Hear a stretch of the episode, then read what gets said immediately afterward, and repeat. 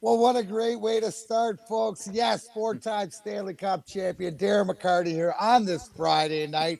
Must be March. If we're listening to that, it's either the twenty-sixth or the eve. This is like Christmas Eve to me. twenty-five-year anniversary of March twenty-sixth, nineteen ninety-seven. Joined, as always, by my partner in crime on this Friday night, Mister Sean Baligian and Eric Dorsch, working the ones and twos, and Brandon Blake back in the office, making sure everything is tidied up. One thing that I just noticed there, Sean, came to my mind. I make stars. Mike Goldberg, who you heard there on the announcing, was here for one year, moved up to the U S C. That must have been his fight training video that he talked his way into Dana White with. So, Goldie, shout out to you. But, wow, I don't know what's weirder is the fact that it was twenty-five years ago that that happened, or twenty-five. I don't know what's what's further away in my my mind. March twenty-sixth, ninety-seven, or the first cup, which came three months later. Sometimes they seem so close. Sometimes they seem so far away. How are you this Friday night, Mister Baligian? Oh, you know what, Mac? Tremendous. It's it's great to be chatting with you about this. I'm I'm so bummed out that I can't make the event. Uh, of course, your buddy Nick had asked me if I wanted to emcee it. Mac, you know I'd be there, but my cousin's getting married. Um, you, you know, congratulations to John and his bride-to-be. I, I wish I could be there, Mac. And, you know, for people out there that aren't aware of it, tell everybody what's going on tomorrow. It is such a cool and unique thing that you're going to be a part of tomorrow, man. All right. Your cousin's name is John, and is John your cousin, and he's marrying the wonderful, what's your soon to be cousin-in-law's name? Um, you put me on the spot and I can't I remember. did. I did a nice job. Anyways, give you about two seconds. She is and I'll so smart out. Because choosing March twenty-sixth as your wedding anniversary, there's so many things to rejoice. But, you know, before I came on and I just joined, uh, Steve Courtney and Kenny Brown and the folks of Uncle Mitch's show.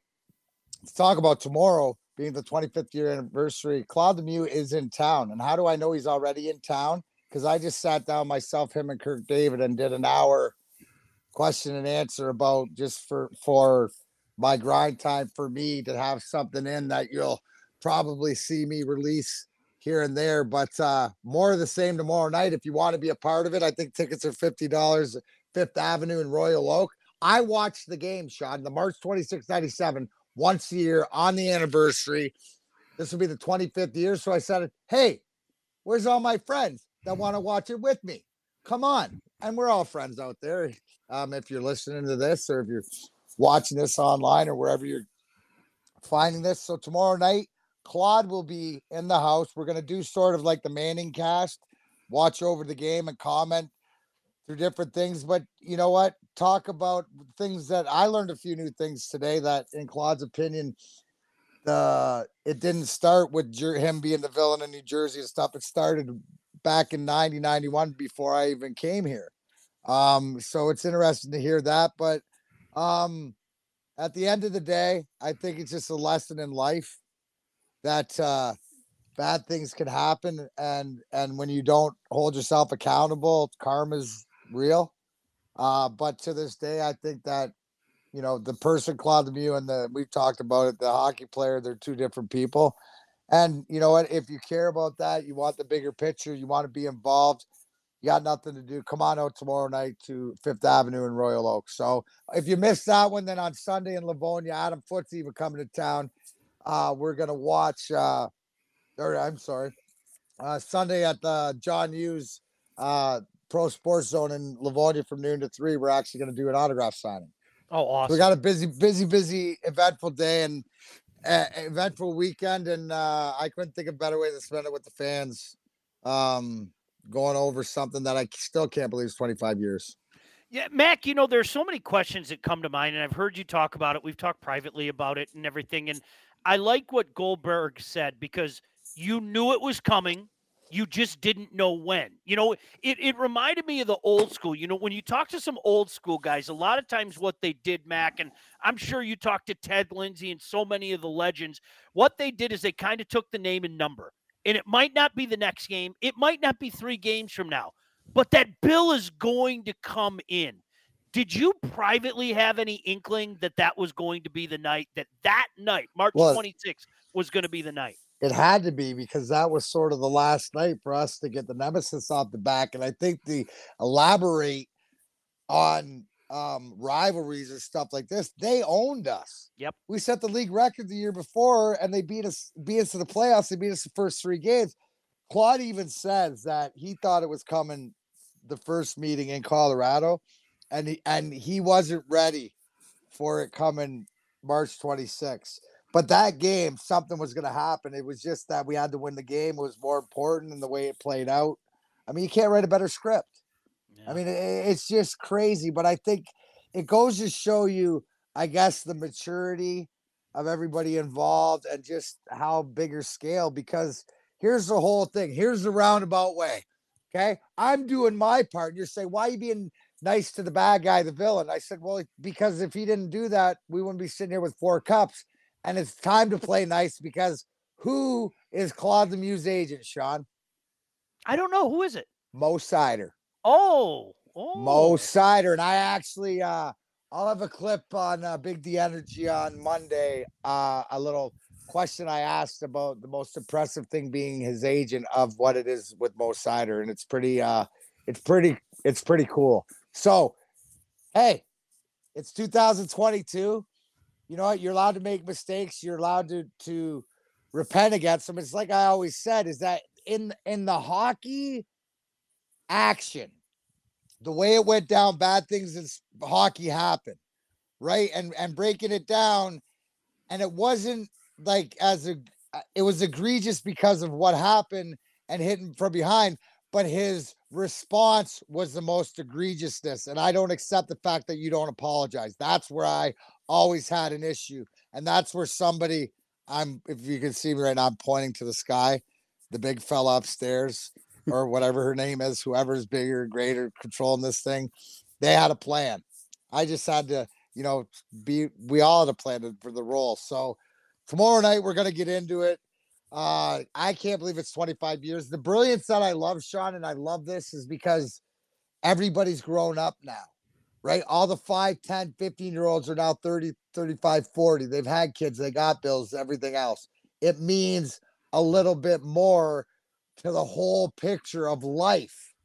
Because this, you know, I say March twenty-sixth, ninety-seven, for lack of a better term, was Red Wing D-Day. And that's just because I could tell the Star Wars story before and after from that day, in my opinion, from, from what I had, from not just hearsay of what came before me, but being a part of it and why it was. And I think that that's, uh, that's all, you know, th- to me, it's a huge part of uh, who, what I am, who I am and stuff like this, about sticking up for, for, you know, for your, your loved one, your family members, different things like that. But I think everybody can relate to it. So I just think that if I'm going to preach destinations and oases, it's part of the journey. Well, this weekend's a huge part of my journey, and I look forward to sharing it with as many people that want to share that, share it with me. Awesome. Good stuff. Well, I, I know we're going to continue to talk about, we have Mike O'Hara as well. Lots to do, Mac. Yeah, we got lots to do here. We're going to take a break. And uh, when we come back, I got to ask, you know, Sean's state of, I'm, we're going to dive into baseball a little bit, because I think from what I'm seeing, I want to know if what I'm seeing, am I getting a little too excited? Uh, what to expect? We're going to start off baseball talk here. We come back here, A M seven sixty W J R.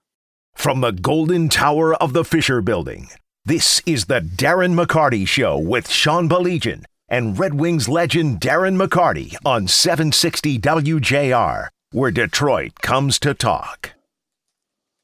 What's going on out here? It's a Friday night, March twenty-fifth. Welcome, Darren McCarty here, Sean Baligian.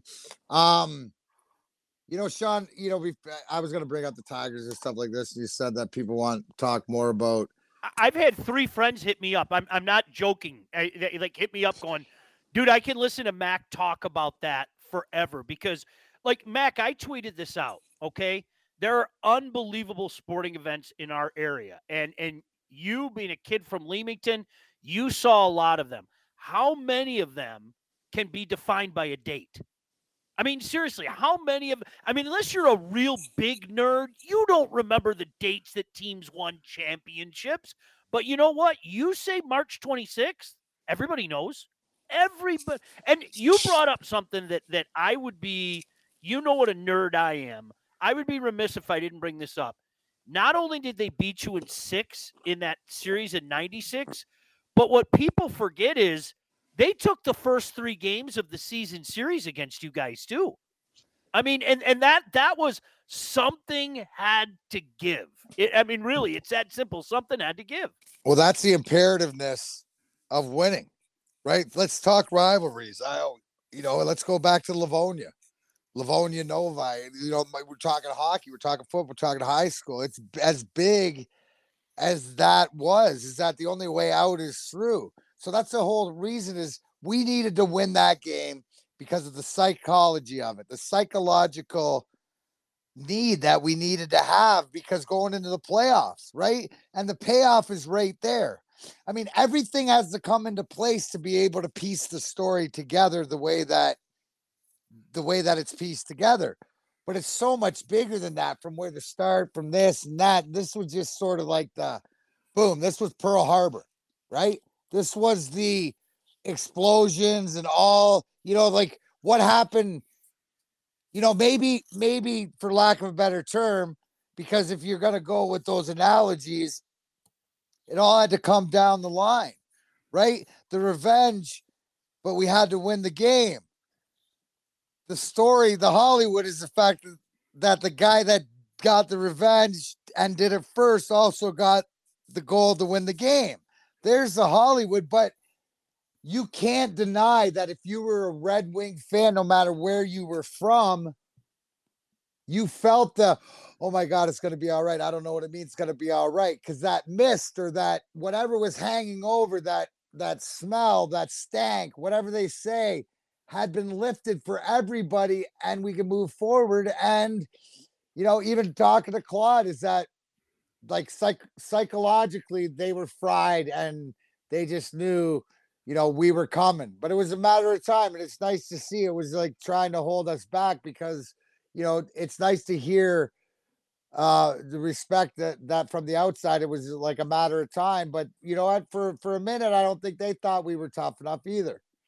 And and that's the case that we proved it. So everything sort of falls into place and it's, you know, it just makes the story better, you know, because it's true. The best part, Sean, that the date, all this stuff is real. Yep. And the beauty is we get to share it now because the kids are older and it's just, if they're remembering, this is why they remember it and stuff like that. So, I mean, I, I, I like, like I said, it's all about the journey and tomorrow and, and on Sunday. And I know that, my goal is to have that fight picture in every household, man cave, woman cave, bar, whatever it is in the state. You know what? I guess now I hope that you have it with uh, Claude Lemieux and Foote's autograph on it. So yeah. There you go. We got yeah. more next level stuff to do because it's as much part of all of everybody else as it is a part of me. Goes along with that. My love of the game, just because I played, is no greater than anybody else's. It's different. Mac, you know what? It, it just to hear you talk about that. I mean, what people don't forget, it's not like you guys had a bad regular season. Okay. I mean, you still finished with ninety-four points, but you had twenty-four less wins in ninety-six, ninety-seven than you did. twenty-four less wins. And, and you won the cup. And you won the cup. You finished, you finished third in the conference. And, and you know what? From March twenty-sixth, it, it was, it was like, okay, got it out of the way. Now let's focus winning on games. And I, I don't think you can put enough significance into what that did. I, and I'm, I'm, I've said that for twenty-five years. You, you can't say enough because whether you want to believe it or not, there were a lot of people out there going, ah, maybe the Wings window closed. Maybe ninety-five, ninety-six was their best shot. You lost the finals in ninety-five. And I mean, heck, who, who knew that the best was yet to come. And, and no, the no, but times who, it was yet to come. Who could have known? Yeah. Who could have known because it was climbing and get kicked back down, get kicked back down. How are you going to get kicked down in another way? I know that the scariest feeling that I've ever had as, as whether we're going to win or not was after losing, you know, you're in shock of what happened to Drapes. You don't really understand what happened till after. Like that's what I say, trying to think back why there wasn't so much outrage at the time. We Chris Draper, and I said this today, his nickname is Nails because he proved why he was tough as nails, because he skated off, right? So when a guy skates off, you don't think that he just broke his jaw in four spots and crushed his orbital. You think maybe he broke his nose, cut himself, whatever, stitches, it's still... But you're more concerned at the time to win the game because it's game six and you're against the wall and you want you want a four-minute power play or a five-minute penalty, right? That's what you're concerned with. You don't know that the guy just annihilated your, you know, buddy like that. You know that there's retribution. But again, like I say, it's just it, it, it just added to the story, the fact that he didn't apologize and the fact that, you know, the Kozlov stuff in game three, like with, with Foote before and then And then Lemieux getting suspended the year before because of Sucker and Kazi and all this stuff. It was, it had come to a head. And like you said, Sean, the best thing is like, who would have thunk? Yeah. Oh, it's outstanding. Can't believe it's twenty-five years. It's one of those moments, Mac, where, you know, depending on how old you are, you'll never, ever forget. And I, I know I probably told you this, but for the benefit of my listeners, I was at a bar in, well, of all places, Livonia. And when it started, the thing that I will never forget is there was like a silence that seemed like it lasted for five minutes, but it, it in reality, it was probably two seconds, but everybody, like the whole bar just went, oh my gosh, it's nineteen eighty-seven again, because we hadn't seen something of that significance really since they put the bench clearers, bench clearing rules into place. I mean, it was, it was that big. It was from an era gone by. No, it was something that you probably won't see anymore. And the fact when the goalies are coming out and, you know, at the time, and I know you where it was like, oh, wow, is this really happening? Right. Because you're, here's the one thing leading up to it, right?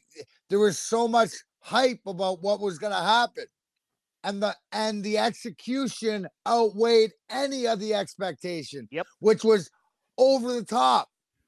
Right, the over the top about something, and it wasn't, it was just like more or less, how was it going to happen? Right. And, and after that, after the game, and it's, you know, it, we had to win the game. And that's what propelled us because psychologically we were better. I want to ask Dorchy, how old were you, Eric, back that day? I was eight, eight years old. Do you remember it at all? Were you, uh, I, were you a Wings fan, or when did you oh, first? Yeah. When did I you first? What? Oh yeah, I, I'm a Wings fan. Like I, I, we used to, we had, uh, there were three houses, like two neighbors of mine. We would all get together at each other's houses to watch the playoff games and all that.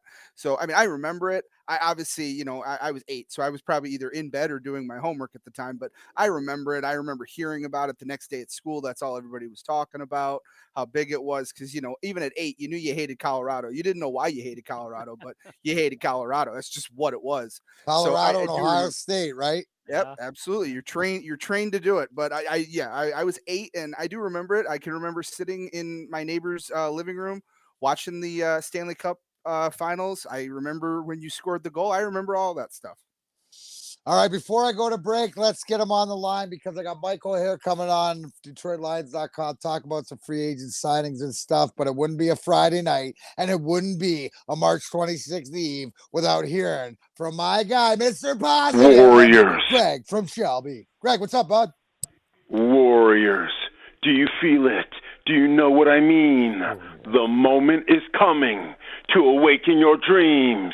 And lastly, it's Friday night. Let the games begin. Oh, my God, D-Mac. Like Shawnee B was saying, I could listen to you all night talk about this. Oh, my God. Real quick, you said you're going to be in Livonia from twelve to three tomorrow. Where? No, Sunday. Where? Sunday at uh, Pro Sports Zone. Johnny Where's that located? Place. At it's at the Laurel Place Laurel Mall. Park, yeah, Laurel, Laurel Park, Park Mall. Mall. Laurel yep. Park Mall. My apologies. Oh, it's all good. D- oh my God, D Mac. Over Sunday, come and say hello, uh, or come tomorrow. I night, will. Five to nine. Yes. Whatever it oh is. Oh my God, love you, my friend. You love you, good. Shawnee B, Dorchy, Blakey. You guys are awesome. And I, I, I yes, I this uh, event is unbelievable. You giving me the eight of spades, bro? Or how you doing? You sound good. Everything I'm good? Feeling very good. Thank right. you, D-Mac. Good. Doing well. All right, matters, Greg. Right here. Love you guys. All right, thanks for calling. Like I said, when we come back, we will talk to Mike O'Hara, Detroit Lions is dot com. You listen to Darren McCarty Show here, A M seven sixty W J R. This is the Darren McCarty Show on seven sixty W J R, where Detroit comes to talk. Now here's Sean Baligian and Detroit Red Wings legend Darren McCarty. Oh, man, having so much fun here on a Friday night. The Sweet Revenge fight night at the Joe Eve the day before. And you know what? When I think of fun in this town, I think about a guy who's been having so much fun, especially with the Detroit Lions since nineteen seventy-six. My guy, backup bass player for Grindr. You better be ready. We're back on the road, uh, hitting the festival scene in, in June. Uh, but his day job is Detroit Lions dot com. He's our guy, the Dean, Mister Mike O'Hara. How are you this evening, sir? Uh, uh, all right, guys. Thanks for the nice uh, opening there. That's pretty cool. But I've given up on being a bass player. I don't think I have it. Well, I had to give you the great opening because what am I watching with these uh, Detroit Lions right now, especially um, with re-signing? What I the question I hear, Mike, is they were three and thirteen and one last year. You know, why are they re-signing these guys? What I've seen is this true is that the deals that they've been handing out have either been earned or else it's something that if they don't work out, there's not lo- really long-term commitments. Right. Well, it's part of what they did last year, uh, Derek, when they when they took over this organization to rebuild the, the foundation. They had what they call pro- what we call prove-it contracts. You know, one year prove it, and some guys prove it, and as it goes on, and then a lot more didn't. You know, like Alex Anzalone, the linebacker, to their eyes he proved it. You know, other guys in the same category. Uh, and today they reached back into their history, into the history books, and brought back Jarrad Davis, you know, the linebacker who they drafted in the first round uh, four years ago, played three years here, won with the Jets last year, and now he's back in Detroit because I think they liked what they saw in him, his possibility and his potential when he was here, and then what he might have done in the Jets organization last year, but they think that he's a fit for here. And one thing that to me they've got to keep in mind with the signing of Jarrad Davis today, he's not a, you know, he's, he wasn't brought in by th- this this management and coaching team. They they weren't here. You know, Brad Holmes, the G M, the head coach Dan Campbell, they they weren't here when he was when he was uh, drafted. He wasn't here for any part of his career. So this is basically what they saw on him fits their scheme, regardless of what he have, might have done the previous three years in Detroit and then one year with the Jets. Mike, that's such a great point, and and I certainly don't want to cast this as Matt Patricia is the villain, but how much validity is there to the point that I've heard so many people make that, you know, the problem with Matt Patricia and Jarrad Davis is, is he played Jarrad Davis out of position. Do you think that there's some, I, I guess, validity to that? I don't know about out of position, but maybe just that whole scheme didn't fit him. But I will say this, in his second year, guys, in, you know, maybe week eight or week nine through the end of the season, he was playing good football, and, and that was his second year. And he's really getting a grasp of playing in the National Football League. I mean, look, University of Florida, big-time competition, all that, but it's not the National Football League. And I thought at the end of, you know, towards the end of the second half of that season, he ended up with six sacks, I think it was ten t- tackles for loss, a bunch of other things, you know, quarterback hits, things that they do. You know, really what what I what you call impact plays, not just tackles, but plays, playmaking. I thought he was sort of on his way to really becoming a good player in the National Football League, but he got hurt in the preseason the next year, missed a couple of games at the opener, missed some more games down the line. It never really was the same player. So, look, you got him healthy, you got him refreshed, and you got him in a system that the coaches believe in. Mike O'Hara kindly joining us. He, of course, uh, from the Detroit Lions dot com. I thought you had a really nice piece the other day on, on another linebacker. Mike, you knew they were going to be busy at that position, but uh, tell everybody what you see out of Chris Board.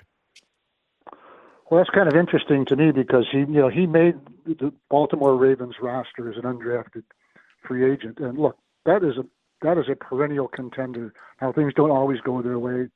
You know, I think only the Patriots at their, at their peak, you know, everything went their way. But he made that opening day roster, you know, played ten snaps at, at linebacker and twenty-seven on special teams. Now, special teams under John Harbaugh, the head coach there, when you when you make his hardcore special teams, you've done something. Let's just remember about Harbaugh. He was a special teams coordinator for ten years in the National Football League before he became head, a head coach. And the Ravens are renowned year in, year out. In the last fifteen years, he's been the head coach there, being the best, one of the best special teams units year in, year out. So what he's done, you know, what what what what Board has done in those four years is incrementally strengthened his position position on that roster. Four years right from the beginning, he was a hardcore special teamer, but he gradually got more playing time. He went from fourteen snap, defensive snaps as a rookie to sixty-four to two hundred and something to then to three hundred and something his fourth year there. And one thing about him, he's got a reputation of being a good defender. And as a linebacker, that's important because if you watch the Lions over the last few years, many years, I would say, defending linebackers, defending the the underneath uh, zone zones and pass coverage has been a weakness for him. That seems to be the strength of, of, of Chris Board. And I think uh, talking to Mike O'Hara, Detroit Lions dot com, is the fact that, like what you said, coming from Baltimore, coming from that, playing that position, which that is, at the end of the day, that hard-nosed uh, defensive style or whatever, that adds some pedigree. Whether you're talking about Jarrad Davis or or Chris Board or whatever, to me, it starts obviously with Brad Holmes, but it's also, too, Aaron Glenn still being there for another year is huge, because having that same, we saw the effort and, and different things, the, the maturation of some guys that we've talked about on defense. Who, in your opinion, Mike, is the most impressive uh, offseason pick? Is it Board because of what he can do, or is it, you know, one of the re-signings, because you mentioned it earlier, to come in and play and earn your contract, Charles Harris? Um, so who, in your opinion, is the best uh, re-signing or free agent signing? Well, I think the best free agent signing would be a, C, uh, a J D uh, Char, uh, Chark, D J Chark. I'm sorry, I get his, I get his initials mixed, mixed up. Uh, J D uh, D J Chark. I call him receiver. Shark, so I guess it's J D Chark now, because I always it think of the now, Baby yeah. Shark song. That too, but he's, but, but yeah, I, I thought he was probably the best signing because look, he's got, he's got the ability to really, you know, he's six foot four and he can, and he can run and he can get down the sideline on you. He can, he can get behind a secondary and then open up other things underneath him. And I think that's something they've really been lacking. But the other one is, is strictly, is, is simply the guy that you mentioned, uh, Charles Harris. Look, they brought him in last year on a one-year contract, and he really, excuse me, as a former first-round draft pick by the Miami Dolphins, he had three and a half, three and one half sacks in his first four seasons in the national. I'm sorry, yes, uh, a total of seven in his first four seasons in the National Football League. He had seven and a half last year for the Detroit Lions, and he really, and I mean really, came on strong in the second half. And it wasn't just the wasn't just the sacks; it was the quarterback hits, it was the tackles for loss, it was the pressures, and the energy that he brought brought to the Detroit Lions defense. Now, look, you can look at the statistics all you want, and they're twenty-ninth in this and twenty-eighth in that, and couldn't do this and couldn't do that, and all of that is valid. It really is. But just on the eye test, and, and you know, I try to rely on my, I try to look at stats, and I try to look at what I what I think I see and what I really believe I saw, and evaluate from there. And I thought the Detroit Lions, in the last four, five, six games of the season, I thought that, excuse me, that on the eye test, I thought that they passed the eye test as a team that got better as opposed to deteriorating slowly, slowly, slowly as the season went on, which had been, in the, been the case particularly in the last two seasons under the previous coaching regime. Mike O'Hara kindly joining us, of course, uh, Detroit Lions dot com. You can follow him on Twitter as well as I do at Mike O'Hara N F L. Uh, Mike, I, I hate to throw you a curveball, but is there – Is there a wind of change in regards to the overtime rule? I've seen some stories that, you know, there are a couple different uh, proposals out there. Have you heard anything about uh, there perhaps being a change? I think there's, I think it's being brought up at the owners' meetings, which begin, I think, Monday. Uh, uh, I think they're Monday down in Florida. Uh, you know, I first of all, my opinion, all of this stuff has been, you make the rules, I'll watch the game. I don't care what the rules are. I just play what the rules are. You know, you know what I mean? Honestly, I don't care. You can have you yeah. can get five balls and six strikes in baseball, and I probably feel the same way. But I don't see anything really with what's wrong with the overtime rules now. And usually the teams that are whining the most are the ones that got, you know, that, that maybe lost a game. that they thought they might have had a better chance to win under a different rule. And then when that rule gets changed and there's another one, someone else will be complaining. So yeah. on the National Football League, you listen to everybody, you know, take the votes and all that. But I, I just, I don't really see anything passing now. There have been exceptions to that, and that's when they, you know, move the ball back on, on extra points and all that. That was pretty universally thought around the league that it was time for a change on that because they were becoming so automatic. But it's not often you really just the first time out of the out of the chute that you get the owners to to agree to something because they really, you know, want to test it in the preseason and things like that before they do anything about it. Mm. Any thoughts before I let you go on what's going on in Green Bay, the Tyreek Hill trade, Davante Adams oh my down? I mean, is the North up for grabs? We got a chance or what? I think it's, I think we have a better chance than we had before. I really do. There's no doubt about that. I mean, look, he, uh, Aaron, Aaron Rodgers gets his, you know, one hundred fifty million dollars guaranteed, I guess it was, or one hundred forty-nine, nine ninety-nine, nine ninety-nine guaranteed, whatever he got, and all of a sudden his best receiver, who everybody thought they were, you know, tied to, tied to at the hip uh, for for life, says, "Heck with you, pal! I'm going to go play for the Raiders with my college buddy, you know, Davante Adams." And then uh, Stallings takes off uh, today, signs with somebody else. So he's really lost his two top receivers, and you know, it's, it's one of the things that people said could happen to that team. That when you commit that much of the salary cap to one guy, you've got to take it from somebody else. And whether that's the case or they. You know, a couple of guys just got out of town on their own because they wanted to try something else at a different place.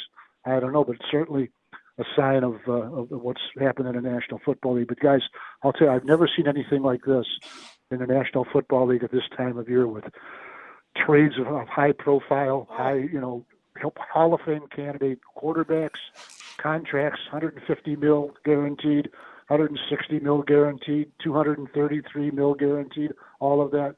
It's been absolutely amazing. And not just quarterbacks, but players at other positions, too. Well, no wide receivers are getting paid like quarterbacks now. Yeah. You know what absolutely. I'm saying? So it used to be the quarterback, get the quarterback, protect the quarterback, and now catch the ball. So what does this mean for running backs? Right? They're uh, more apparent to the fact that they're a dime a dozen. Yep, uh, that's uh, the way they use them. It's not – look, while they're in the game, it's, you know, it's a priority that they play well. They're just not in the game as much. But while they're in there, they contribute. Like Leonard Fournette, three years, twenty-one mil. You probably thought he was underpaid. Unbelievable. Right. Great stuff, Mike. Isn't, isn't that great? Great stuff, Mike. Thanks again. And you know what? That I, I always use Mike as my gauge. And if he's saying this is crazy, that's what I thought it was because nobody's seen more football than you. Thanks as always, my friend. Make sure right, you guys, guys catch his uh, column on just Detroit keep in mind, uh, Lions, I'm, I'm, the dot com. Just keep in mind, I'm crazy too. Yeah, that's why. Hey, that's why you're the backup bass player for Grindr, baby. Heck yeah, you should see your stage dives.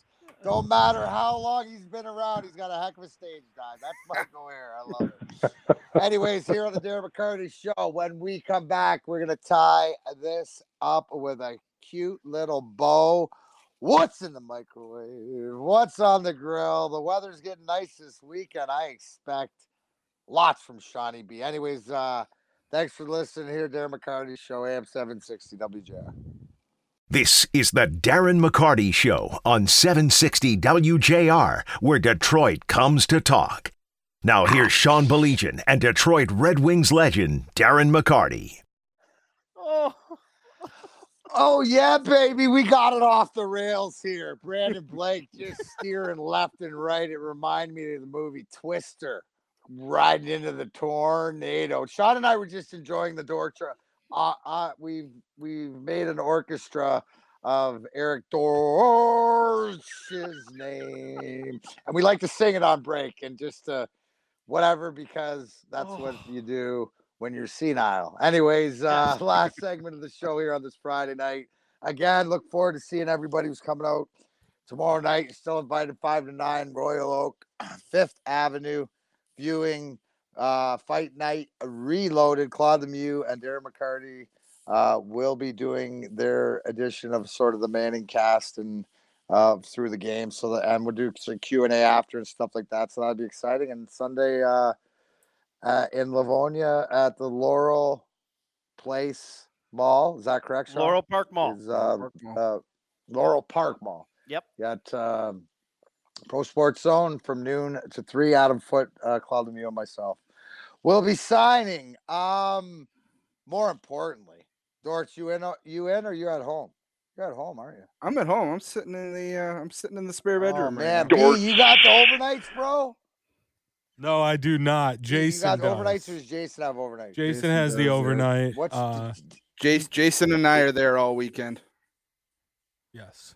You are? Oh, okay, Dortch, do you have anything? Maybe I'll go off the. Do you have anything prepared? Because I've been proud of you the way that you've been prepping uh, healthy oh, lunches. Um, I think I've been getting a lot of tweets on Darren McCarty four about how proud they are of the way that you're trying to be healthy in there. But um, what what what will be? Uh, I know you're going to be watching the match playing golf. Oh, absolutely. So what will you be eating when when you're watching that? Aaron, Aaron gave me the menu for this weekend. What do you we're got? Gonna, we're, you having some salmon. Anything? We're having some salmon tonight. Ooh. So I'll have some of that tomorrow. We're going to make some uh, chicken lo mein tomorrow. Oh. And then Sunday is turkey burgers. So, got a nice little menu for the, uh, I, for the weekend. You know what, Sean? Not bad. I gotta, I gotta say that it still doesn't get them any closer to your barbecue. No. Um, but I like the fact of how he's planning it out. I mean, there's some maturity on the household, and I thank you, thank Aaron for leading young Eric that way. But let's more importantly, what's on the grill? You know what? I have uh, John and Ashley's wedding tomorrow, and then I'm doing three different types of ribs. I'm doing a rack of Saint Louis, I'm doing Memphis style, and then I'm doing slathered, and then some wings and sausages. Sunday is a rare day where we're all going to be home, so I'm using both smokers all day. So we're oh. we're going to have a barbecue day. Ooh, double smokers! Wow. Gosh darn it, Eric. Doesn't that sound delicious? I can't. Oh, man. It sounds you know amazing. We'll tell you about it. Yeah. It does sound amazing. I think the weather's supposed to be nice too, Sean. Uh, it's going to be cold, but you know what? Uh, I, I'm totally Good. cool around the smokers, man. It keeps me warm. Absolutely. I love it. I love it. Well, for Brandon Blake, thank you for all you do, Eric Dorsch. Don't forget the T's in there. Sean Baligian, and I'm Darren McCarty, and I want to wish everybody a happy twenty-fifth Fight Night Sweet Revenge. This has been another edition of Darren McCarty's show. See ya!